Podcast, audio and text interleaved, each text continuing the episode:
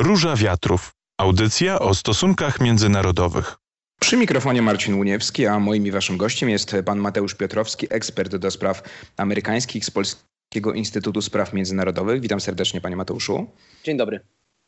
Po szturmie zwolenników Donalda Trumpa na Kapitol prezydentowi teoretycznie e, grozi impeachment albo uruchomienie procedury przewidzianej w 25 poprawce do Konstytucji Stanów Zjednoczonych, czyli uznania, że jest niezdolny do sprawowania e, funkcji. No, tak czy siak można powiedzieć, że polityczne ciemne chmury się zbierają nad Donaldem Trumpem w tych ostatnich dniach jego, jego prezydentury. Do tego trzeba dołożyć to, że pan prezydent stracił swoje najpotężniejsze narzędzie komunikowania się ze swoimi zwolennikami, czyli konta w mediach społecznościowych.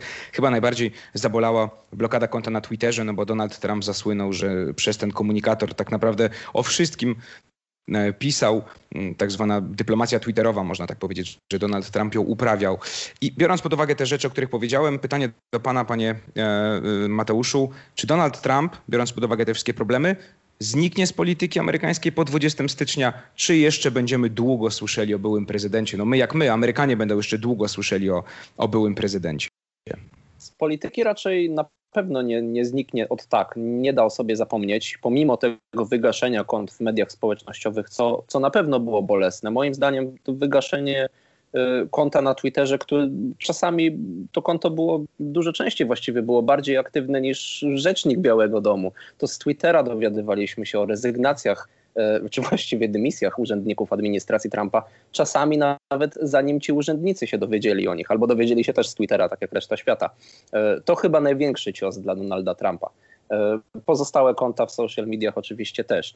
Natomiast co, co, do samego tego mechanizmu 20, 25 poprawki, to się raczej już nie wydarzy. To jest mechanizm szybki, bo wymagałby tylko zainicjowania ze strony wiceprezydenta i znalezienia członków tak zwanego gabinetu E, czyli na odpowiednio wysokich pozycjach to są przede wszystkim kierownicy departamentów, ale także też agencji takich jak CIA na przykład, e, czy Agencja Ochrony Środowiska, EPA, którzy e, ośmioro z nich musiałoby co najmniej oddać głos za tym, że Donald Trump w tym akurat przypadku nie jest zdolny do sprawowania urzędu i wówczas to wiceprezydent obejmuje urząd. Co do impeachmentu, czasu jest niewiele, więc jeżeli chodzi o, ten, o te ramy czasowe kadencji Trumpa do 20, no to moim zdaniem najpoważniejszym zagrożeniem, czy, czy tym, co już się właściwie wydarzyło, to jest właśnie to, e, to zablokowanie kont w social, e, w social mediach. Natomiast czy to wpływa jakoś na to, jak e, Donald Trump będzie funkcjonował po 20?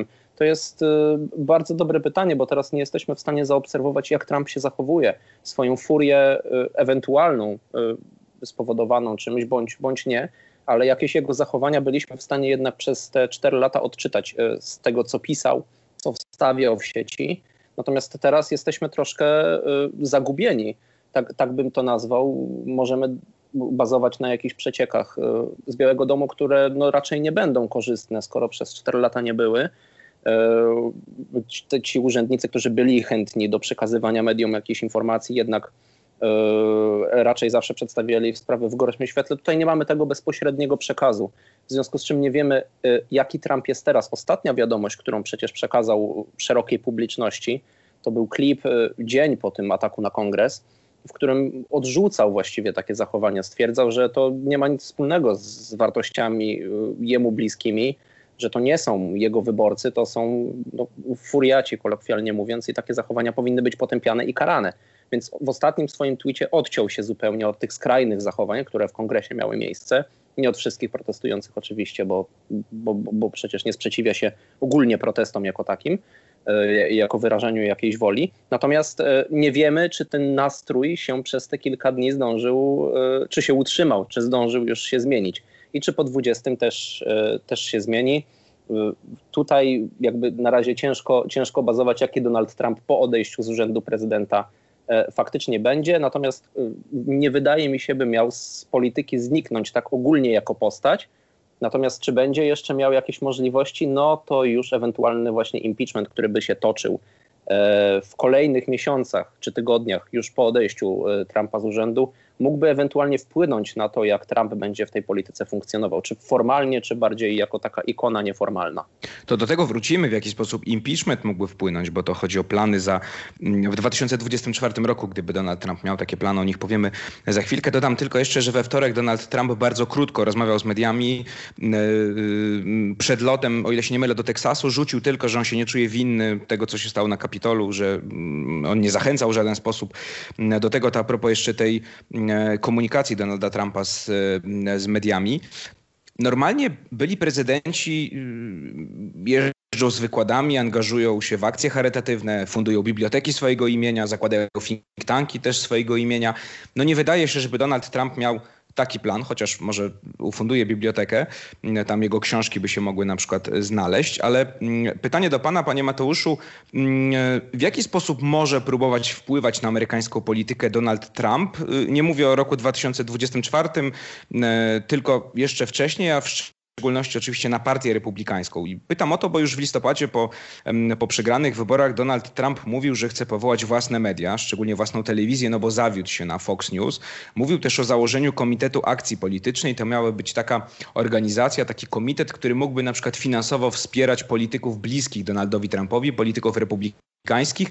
No i to byłaby jakaś tam mniejsza lub większa dźwignia finansowa na partię, na partię republikańską. No Donald Trump mógłby też na przykład wskazywać e, którego polityka republikańskiego popiera przed, przed kolejnymi wyborami. No i pytanie do pana właśnie, czy to mogą być, mm, czy to mogą być pewne, pewne metody wpływania przez Donalda Trumpa na scenę polityczną i jakie jeszcze mogą się pojawić? Wszystkie te zdecydowanie, chociaż poddaję wątpliwość, na ile ta teoria oczywiście o uruchomieniu stacji telewizyjnej faktycznie się przewija, bo i sam Trump o niej wspomina. Natomiast to jest jednak ciężkie zadanie, a jednocześnie nie ma aż możliwości aż tak y, błyskawicznego, nazwijmy to, reagowania. To znaczy, oczywiście przecież jest możliwość nadawania na żywo i telewizja niewątpliwie błyskawicznie działa, ale co ważne i co chyba teraz zyskuje jeszcze większe znaczenie, platformy społecznościowe mają jeszcze szybszy czas reakcji. E, ze strony każdego użytkownika, a nie tylko... Tak, Donald Trump ma już konto na e, Gabie, czyli portalu, który no, ściąga radykalną prawicę, tam już jest konto Donalda Trumpa. No właśnie, a być może Trump będzie dążył do przejęcia jakiejś z takich platform i jej wypromowania, skoro na Twitterze on jest ograniczany i wielu wiele osób, które popierało go, też ma wygaszane konta z powodu tweetów, które wrzucało, czy tam powielania jakichś informacji, które administratorzy Twittera uznali za, za nieprawdziwe. Parler praktycznie, gdzie wszyscy ci ludzie planowali się przenieść z Twittera, e, tak kolokwialnie mówiąc wszyscy, ale ci, którzy zostali zablokowani, e, no to tam szukali, nazwijmy to, ratunku. Został praktycznie już wygaszony przez Apple i, i przez Google, więc to raczej nie jest opcja na pewno naprawdę zastanawiałbym się nad tym, na, na, ile właśnie, bo to jest y, kontakt przez y, ten portal społecznościowy jakiś, ale także przez inne media właśnie, jeżeli by to miała być telewizja, bo tutaj nie chcę się w takie szczegóły wchodzić, y, czy to będzie telewizja, mm, czy, no oczywiście, to na razie 100%. plany. E, natomiast będzie to na pewno istotne, żeby podtrzymać pewne nastroje, bo te najbliższe wybory, na które Trump mógłby wpływać, czyli połówkowe do kongresu w 2022 roku, wydają się no nie aż tak odległe. Ostatecznie to jest zaledwie kilkanaście miesięcy, e, lekko ponad rok tak naprawdę do momentu, kiedy zaczną się ewentualne e, kampanie w prawyborach, e, które się będą tam roz, rozstrzygać od mniej więcej marca do czerwca w poszczególnych stanach. Przez ten rok trzeba jednak jakieś te nastroje podsycić, bo Trump, nie będąc już prezydentem, wśród takich wyborców, którzy bardzo w niego wierzą, i właściwie to z nim się bardziej identyfikują niż z partią republikańską, to będą się interesować tym, co robi Trump.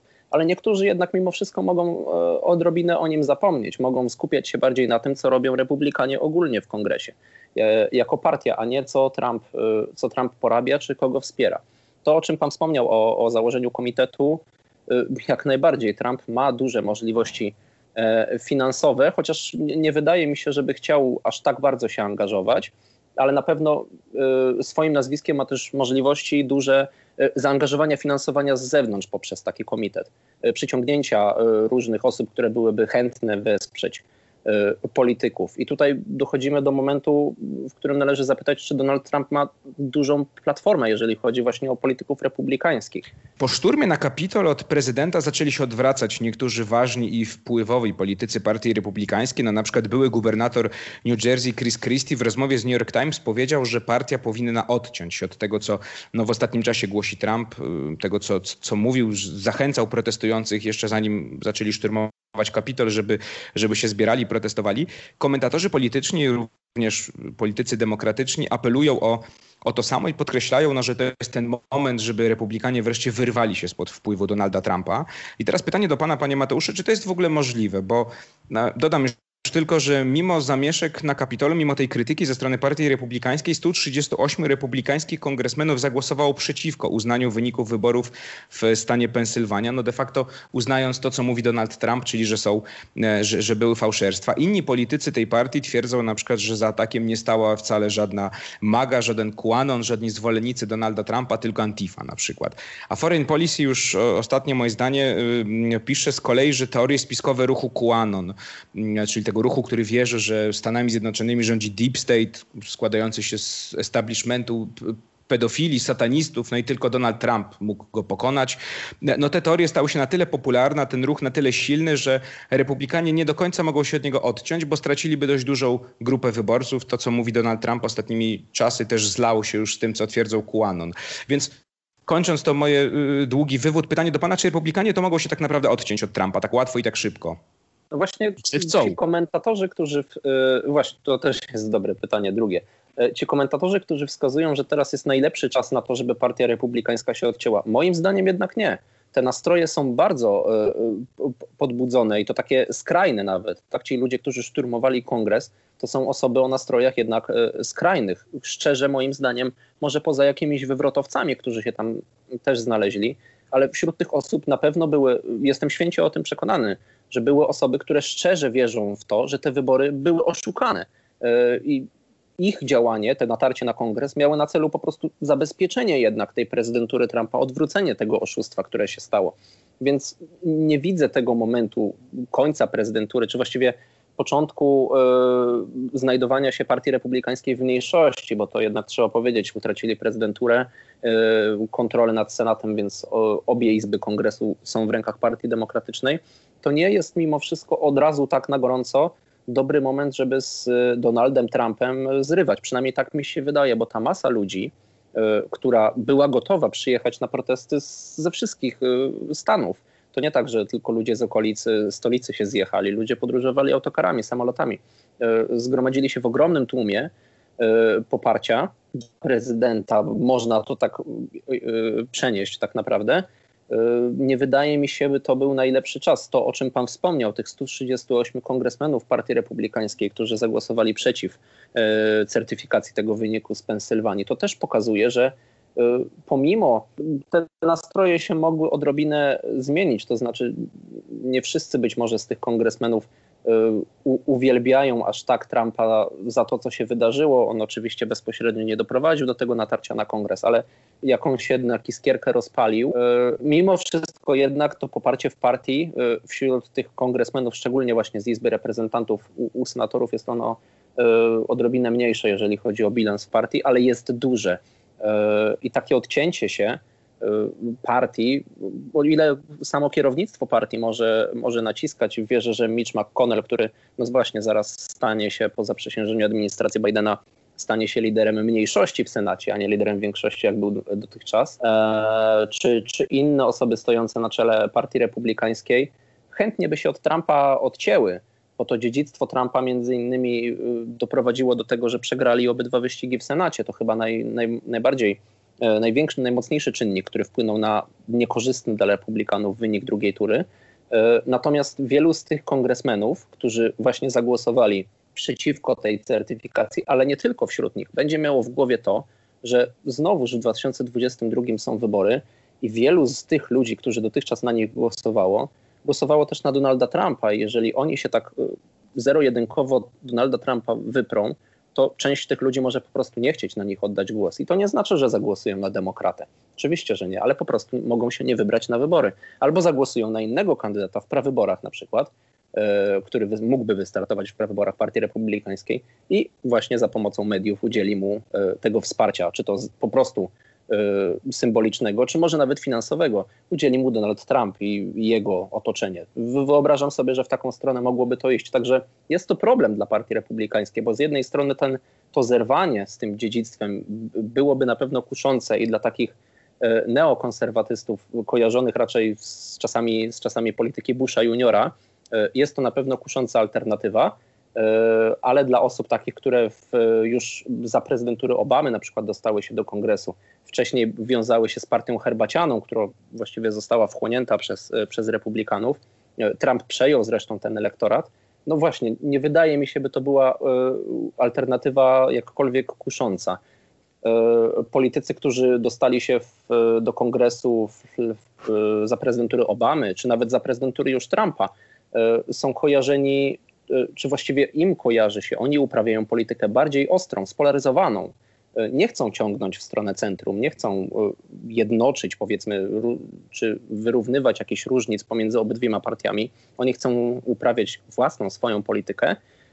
No, będą na pewno forsowali na kierownictwie Partii Republikańskiej E, swoją tą wizję, która jak rozumiem e, i jak mi się wydaje, będzie raczej e, ciągnęła do tego, by z dziedzictwem Trumpa nie zrywać. To może wywołać w Partii Republikańskiej podziały pomiędzy właśnie jakimiś poszczególnymi frakcjami, na razie nazwijmy je roboczo republikańskim centrum właśnie tego kierownictwa partii i takimi bardziej skrajnymi konserwatystami, E, nie wiem, czy nazwać ich ultraprawicowymi, to może zbyt mocne słowo. E, no, na pewno stworzyłoby to taki odpowiednik tego, co widzimy w ostatnich latach w Partii Demokratycznej, która dość wyraźnie podzieliła się właśnie na centrowy establishment, e, związany właśnie z kierownictwem partii, takimi postaciami jak Chuck Schumer czy, czy Nancy Pelosi, a skrzydłem bardziej lewicowym, tak zwanym progresywnym. Czy Trump 2024 pojawi się takie hasło, pojawią się takie plakaty. Donald Trump może być kandydatem, e, nie wiem, niezależnym może albo partii republikańskiej za 3 mm, e, lata, za 4 lata, czy jednak no właśnie impeachment, gdyby do niego doszło, powstrzyma go przed tym? No właśnie, jeżeli dojdzie do impeachmentu i, i, do skazania w procesie senackim, co już będzie dużo trudniejsze, bo impeachment e, się wydarzy. Być może jeszcze w środę, w nocy naszego czasu, ze środy na czwartek. E, dojdzie do głosowania w Izbie Reprezentantów. Natomiast e, ten proces właśnie, czyli stwierdzenie winy ewentualne, które normalnie prowadzi do usunięcia z urzędu, ale w momencie, w którym się wydarzy w Senacie amerykańskim, już Trump nie będzie prezydentem najprawdopodobniej, e, czy raczej na pewno. Mitch McConnell nie chce tego robić po prostu, więc proces będzie już prowadzony w momencie, w którym to demokraci przejmą kontrolę nad Senatem. Celem właśnie wówczas będzie przede wszystkim zablokowanie Trumpowi możliwości kandydowania na urzędy federalne w, w ewentualnej przyszłości. No, wątpię, żeby Trump startował na, na kongresmena czy, czy na kogoś innego. Raczej chodzi właśnie ponownie o urząd, o urząd prezydencki, bo dlaczego miałby zniżać, y, zniżać poziom. E, ale tak, impeachment, e, ten udany impeachment z, z, ze stwierdzeniem winy w Senacie zablokowałby mu taką możliwość. I to jest właściwie najpoważniejsza blokada, jaka może mu stanąć na drodze do tej przyszłości politycznej. No bo wtedy e, no hasło, no dobrze, Trump 2024 dalej mogłoby funkcjonować, to właściwie sam sobie od razu przyznałem, żeby symbolizować ruch. Natomiast nie musiałoby symbolizować jego jego e, kandydatury. Natomiast zastanawiam się, czy bez jego kandydatury e, możliwa byłaby jednak takie, takie zbudowanie ruchu, czy, czy, czy taki oddolny ruch miałby szansę przetrwać, bo być może w 2022-2024 jeszcze tak, ale czy miałby szansę przetrwać bardziej na lata bez niego samego jako postaci aktywnej w polityce, a nie tylko prowadzącej wiece, spotykającej się z wyborcami, ale mających zagłosować na innych ludzi, czy miałoby to szansę powodzenia. Więc tutaj upatruję też sens działań demokratów, y, bo wiele osób im wytyka, że niepotrzebnie to wszczynają, skoro Trump i tak zaraz odchodzi. Y, no tutaj widzę jakby zabezpieczenie się pewne po stronie, po, po, stronie demokratów, żeby Trumpa z polityki po prostu ewentualnie wyprzeć. Natomiast gdybym miał stawiać, gdyby Trump przetrwał ten proces w Senacie, co jest skądinąd prawdopodobne, zebranie dwóch trzecich większości głosów w Senacie może nie być aż tak proste, pomimo jakichś tam rozjazdów w sympatii do Trumpa, jeżeli chodzi o republikanów.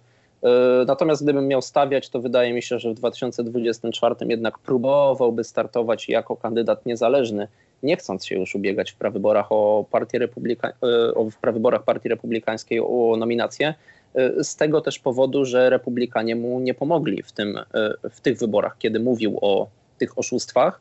Większość republikanów jednak te, te teorie no, odpychała, tak uznała dość może nie szybko, bo po miesiącu praktycznie w momencie, kiedy odbyły się głosowania elektorów w poszczególnych stanach, e, ale jednak no, nie była to pomoc, jakiej wydaje mi się Donald Trump oczekiwał. W związku z tym on też wolałby wystartować jako kandydat niezależny, pokazując, że ma za sobą ogromne poparcie, no tak, które tutaj może odpłynęło od republikanów tu tylko pojawia się pytanie właśnie a propos mediów społecznościowych, utrzymania tego poparcia przez te lata, e, grzania tych emocji. I właśnie a propos emocji, to jest moje ostatnie pytanie, panie Mateuszu.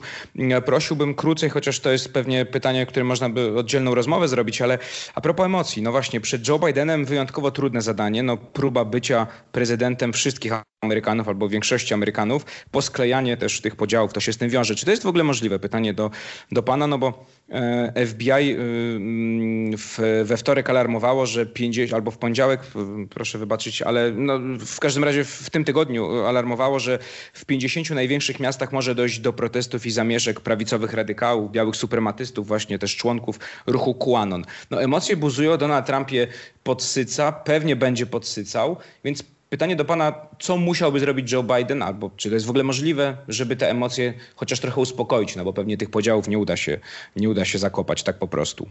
Te podziały, które teraz się pojawiły, moim zdaniem niestety, znaczy o których teraz mówimy, bo to nie jest tak, że one y, wybuchły znikąd, są obecne od lat w amerykańskiej polityce i narastają, niestety. Y, natomiast tych podziałów wydaje mi się, że Donald Trump, y, przepraszam, Joe Biden nie jest w stanie E, jakkolwiek e, no, zakopać, to już e, skrajne słowo, ale jak nawet troszkę przydusić je, by, by, by, by trochę te nastroje negatywne osłabły. Niestety większość tych wyborców właśnie skrajnych po stronie Donalda Trumpa nie będzie zainteresowanych jakimikolwiek działaniami ze strony Bidena i właściwie retoryka dotycząca jednoczenia społeczeństwa, mówienie o tym, że jako Joe Biden jestem tutaj prezydentem wszystkich Amerykanów, może tych wyborców moim zdaniem jeszcze bardziej drażnić. Oczywiście Biden będzie też mówił o innym jednoczeniu, które miało jeszcze pół roku temu, czy nawet kilka miesięcy temu w Stanach ogromne znaczenie, o podziały rasowe, y, różnic kulturowych różnych. To Biden na pewno będzie zabiegał i o to te działania mogą być w miarę skuteczne, y, szczególnie jeżeli za tymi zapowiedziami i ładnymi hasłami pójdzie jakaś polityka a ma ku temu bardzo dobre predyspozycje z kontrolą pełną kongresu przez demokratów. Natomiast to, co nas w tym momencie interesuje, te skrajne nastroje, e, te spory pomiędzy wyborcami Partii Demokratycznej a wyborcami Partii Republikańskiej i Donalda Trumpa, tak to zepnijmy. Obawiam się, że niestety tutaj dobrego remedium Joe Biden na tą sytuację niestety nie znajdzie. Mateusz Piotrowski, ekspert do spraw amerykańskich z Polskiego Instytutu Spraw Międzynarodowych. E, dziękuję bardzo panie Mateuszu za e, rozmowę. Dziękuję uprzejmie. To była Róża Wiatrów, ja się nazywam Marcin Uniewski, a my się oczywiście słyszymy z kolejnymi tematami w e, środę za tydzień. Róża Wiatrów. Audycja o stosunkach międzynarodowych.